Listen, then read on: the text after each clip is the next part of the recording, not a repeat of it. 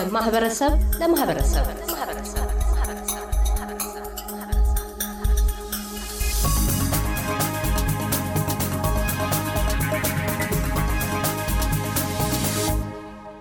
ዓመታዊው የኢትዮጵያውያን አውስትራሊያውያን የስፖርት በዓል ከ December 26 እስከ December 30 ወይም ከታህሳስ 16 እስከ ታህሳስ 20 በሜልበርን ትሩጋኒና ክፍለ ከተማ ይካሄዳል።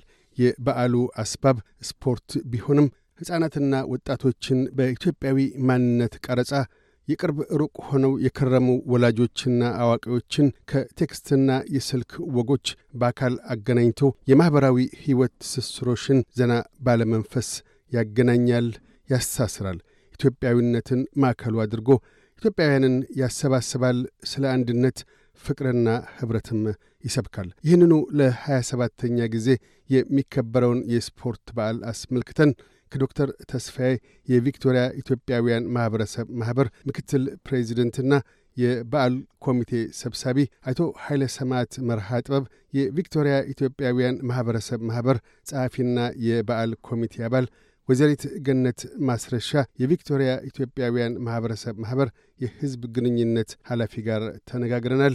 ለውይይታችን መነሻ ያደረግነው የዘንድሮውን 27ተኛውን ዓመታዊ የስፖርት በዓል ዝግጅት ካለፉት ዓመታት ዝግጅቶች የሚለዩ መሰናዶዎች አድርጋችኋልን በሚል ነው። የበዓል ኮሚቴ ሰብሳቢው ዶክተር ተስፋዬ ይግዛው ምላሽ እንዲህ ነው። ካሳሁን በጣም ነው አመሰግነው። ከሁሉ አስቀድሞ የአንተን ፕሮግራምን ለረዥም ዓመት እዚህ ሀገር ከመጣሁ ጀምሮ እከታተላለሁ። ኤስቢኤስ ለኢትዮጵያውያን የሚያደርገውን በተለይ ደግሞ አንተ ኢትዮጵያውያንን በሚመለከት እዚህም ኢትዮጵያ ውስጥ ያለውን ነገር ተከታትለ ለማህበረሰባችን የምታደርገው በተለይ በኮቪድ ጊዜ በነበረው የምታቀርባቸውን ፕሮግራሞች እከታተል ነበር እና በጣም በጣም ላመሰግን እወዳለሁ። ወደ አነሳልኝ ጥያቄ ለመሄድ ካለፉት ዓመታት እኛ ይለያል ብለን የምናስበው ሁሉንም ፌዴሬሽኖች እዚህ ሀገር ያሉት ፌዴሬሽኖቹን በሙሉ አካተን በጋራ የኢትዮጵያ community ስር ሆነው ፕሮግራሙን አዘጋጅተናል። እዛ ፕሮግራሙ ላይ አብረው የሚሳተፉት የኢትዮጵያ sport and cultural federation የቪክቶሪያው፣ የአውስትራሊያው እና የነቃቸው ተሰማ social sport club አብረውን በአዘጋጅነት ይሳተፋሉ። እሱ ነው ዋናው ትልቁ። ሌላው በአንደኛ division ለሚጫወቱ ብዙ team ኦች ይመጣሉ። ሶስተኛው ከ interstate እስካሁን ድረስ ሁለት ሶስት የሚሆኑ team ኦች እዚህ ይመጣሉ። ስለዚህ ካለፉት ዓመታት በተለይ ከኮቪድ ከተቋረጠበት ጊዜ ጀምሮ ምናልባት ይህን ትልቁን ፕሮግራም እያዘጋጀን ነው። አቶ ኃይለ ሰማዕት እርስዎ ለመጀመሪያ ጊዜ ነው በዚህ ዝግጅት ላይ ሲገኙ። የአገር ቤት ተሞክሮም አሎት በስፖርት የተለያዩ ኩነቶች ላይ እንዲሁ ተሳትፈዋል፣ በአመራር ሰጭነትም ጭምር። በዚህ በአሁኑ በሚካሄደው የኢትዮጵያውያን ማህበረሰብ ማህበር ዓመታዊ የስፖርት ውድድር ላይ አገር ቤት ያለው ላይ ታክሎ የአሁኑን ለየት ባለ መልክ ለማዘጋጀት በምን መልክ ተዘጋጅተዋል? አመሰግናለሁ አቶ ካሳሁን አንተንና የሬዲዮ ጣቢያችሁን ለኢትዮጵያ ማህበረሰብ እያበረከታችሁ ያላችሁትን ነገር ሳላደንቅ አላልፍም። ከዚህ ጋር ተያይዞ አሁን የፊታችን ሀያ ስድስት እስከ ሰላሳ የሚከናወነውን የኢትዮጵያውያን ማህበረሰብ ስፖርትና ባህል ፌስቲቫል አዘጋጅ ኮሚቴ ውስጥ አብሬ ዝግጅቱን እየመራሁ እገኛለሁ። በዚህ አጋጣሚ ብዙ ወጣቶች ተተኪ ወጣቶች በዚህ አገር ተወልዶ ያደጉ ልጆችም በዚህ ፕሮግራም ዝግጅት ላይ አስተዋጽኦ እያበረከቱ ነው ያሉት። እነሱንም በዚህ አጋጣሚ ምስጋናቸው እንዲደርሳቸው በግልም ራሳቸው በማህበራቸው ያሉትን አካላት ማለት ነው። ከዚህ ጋር ተያይዞ ሁሉንም ያካተተ አቃፊ የሆነ ፕሮግራም ለማዘጋጀት የአቅማችን ደፋ ቀና እያልን ነው። በምንችለው መንገድ እንግዲህ ሁሉን የሚያቀራርብ በዓል ለማድረግ ጥረት እናደርጋለን። በውድድሩ ያው እንግዲህ በብዛት የስፖርት ውድድሩ እግር ኳስ ላይ ያተኮረ ስለሚሆን እሱንም የእግር ኳስ የፊፋ ሕጎች በሚፈቅደው መንገድ በተወሰነ ደረጃ flexible እየሆነ የተለያዩ category ዎችን አድርገን ለታዳጊዎች እና ለአዋቂዎቹም እድል የሚሰጥ የውድድር መድረክ ለማዘጋጀት ወዲያ ወዲህ እያለ ነው። እንግዲህ የአቅማችን ለማበርከት እድል ያገኘንበት አጋጣሚ ስለሆነ እኔም በዚህ አጋጣሚ ማመስገን እፈልጋለሁ የኢትዮጵያን community እና የኢትዮጵያን ማህበረሰብ። እንግዲህ ያለው ዝግጅት ይህን ይመስላል።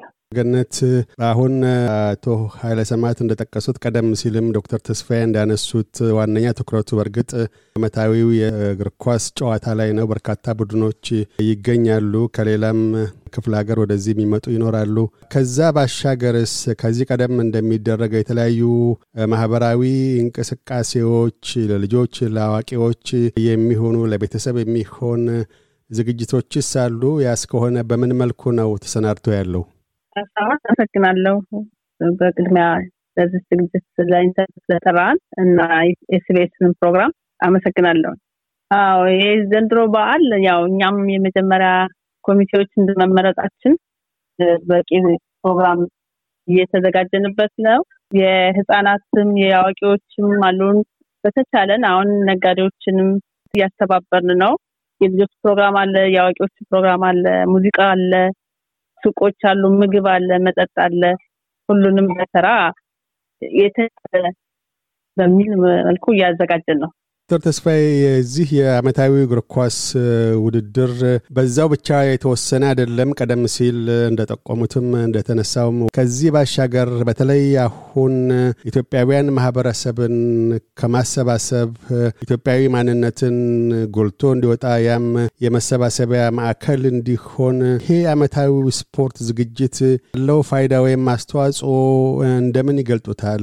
በዘንድሮስ በምን መልኩ ጎልቶ ደምቆ ኢትዮጵያዊ ማንነትን ለማንጸባረቅ እንዲችል ጥረትና መሰናዶ እያደረጋችሁ ነው? እንደጠቀስከው ዋናው አላማው የእግር ኳሱ ላይ ያተኮረ ነው። ይሁንና ተራርቀው በኑሮ በስራ ባለው በኮቪድ በመዘጋቱም ብዙ ሰዎች ተራርቀው ተለያይተው ነበር። እነሱ ለማቀራረብ ለሳምንት ለአምስት ቀን የሚሆን የተራራቁ ቤተሰቦች እንዲገናኙ ከሌላ ቦታ ያሉ በስራ ምክንያት አሁን እንደምታውቀው በዚህ ጊዜ ስራ ይዘጋል። ልጆቹ ረፍት ላይ ናቸው። ልጆቻቸውን ይዘው እንዲመጡ ባህላቸውን እንዲያውቁ ዘፈን አለን፣ ምግብ አለን። ነጋዴዎቻችን ጋብዘናቸዋል። መጥተው የራሳቸውን ምርታቸውን እንዲያስተዋውቁ እንዲሸጡ ጋብዘናቸዋል። ልጆቻችንን መጥተው የብቻ ተለያይተን ስንኖር ብቻችን ነው የሚመስለን። ግን አሁን አንድ ላይ ስንሆን ልጆቹ ያንን experience ያገኛሉ። ያንን በአምስቱ ቀን እናደርጋለን። በተለየ ደግሞ December ሀያ ዘጠኝ አርብ ላይ የኢትዮጵያን ቀን እናከብራለን።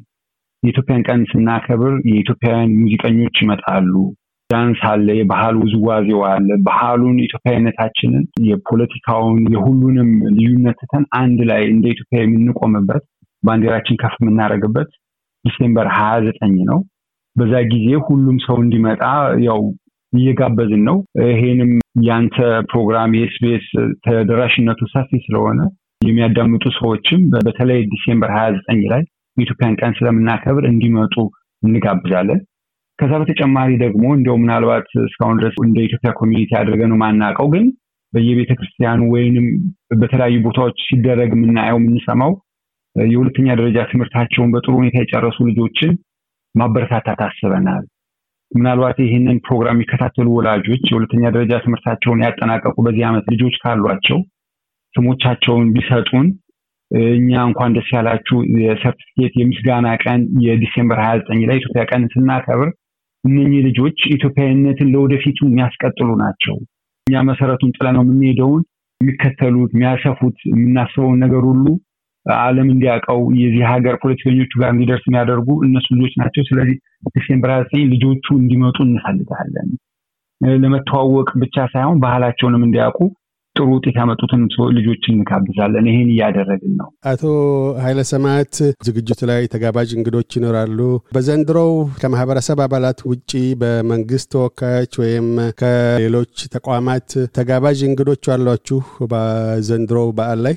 አዎ እንግዲህ ያው እንደተለመደው በዚህ ሀገር ባህልም እንደታየው እንዳየሁትም ዝግጅቱ በሚከናወንበት አካባቢ እና ለኢትዮጵያ community ቀረብ ያሉ የ council ኦችን የምንጋብዝበት ሁኔታ ይኖራል። በተጨማሪም ተጋባዥ ቡድኖች ሊኖሩን ይችላሉ። የሌላ አገር ቡድኖች የመስተጋበሩን ለማጠናከር ከሌሎች ጋር የዚህ ሀገር ባህል እንደሚታወቀው multicultural ስለሆነ የአንተን መስጠት የሌላውን መቀበል አንዱ ሁኔታ ስለሆነ በዛ ውስጥ ይሄን ልምድ ለመለዋወጥ በሚያስችል መንገድ በቀጥታም በተዘዋዋሪም የሚጋበዙ ሰዎች ይኖሩናል ማለት ነው። ከዚህ ጋር ደግሞ የኛ ማህበረሰብ በሚገባው ልክ promote አልተደረገም ወይም በሚገባው ልክ መጠቀም የሚገባውንም ነገር አልተጠቀመም እና አንዳንዴ እንደዚህ አይነት ተግባራቶች ሲመጡ ብዙ ሰዎች በበጎ ፈቃደኝነት በ volunteer ማገዝ የሚችሉበት እድል ነው የሚፈጠረው።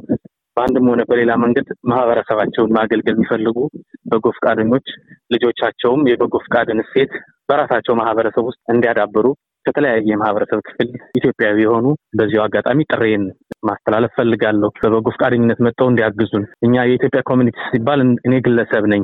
እነሱ፣ አንተ፣ እህቴ ገነት፣ ተስፋዬ፣ ሌሎቻችን ስንሆን ነው community የሚባለው ነገር የሚፈጠረው እንጂ የአንድ የሁለት ወይም የአንድ የስራ አስፈጻሚ ጉዳይ እንዳይደረግ እና ህዝቡን በተቻለው አቅም እንዲያግዘን በዚህ አጋጣሚ መልእክቴን ማስተላለፍ ፈልጋለሁ። አመሰግናለሁ።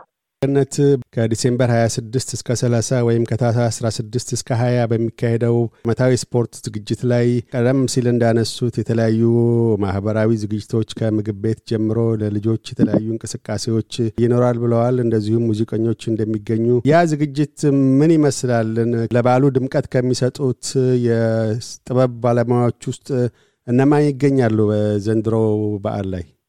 አመሰግናለሁ ካሳሁን። ፕሮግራሙ በተቻለን እኛ ያማረ የደመቀ እንዲሆን እየተሯሯጥን ነው።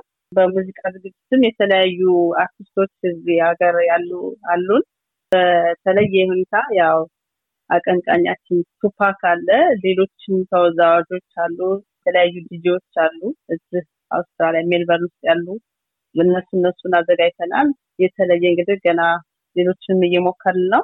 በራሳችን ልጆች ነው ስራውን የምናሰራ አሉ ባሉ ዶክተር ተስፋዬ በዘንድሮ ውድድር ላይ ከተለያዩ ክፍለ ሀገራት የሚመጡ የስፖርት ቡድናት እንደሚኖሩ ጠቆመዋል።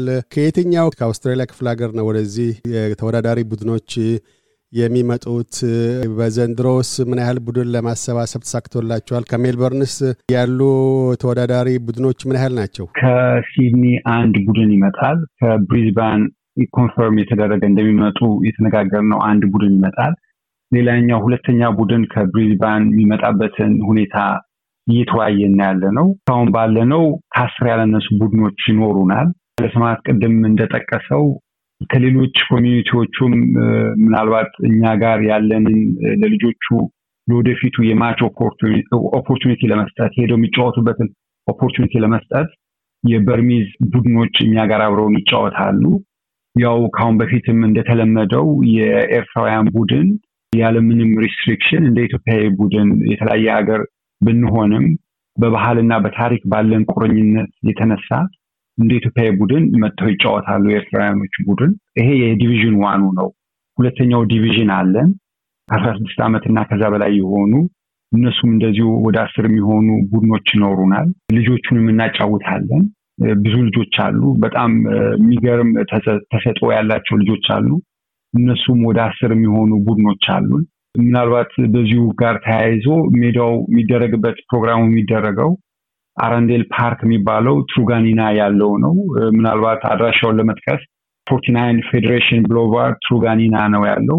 የደመቀ ፕሮግራም ነው የሚሆነው። እግር ኳሱ በጣም የደመቀ ነው።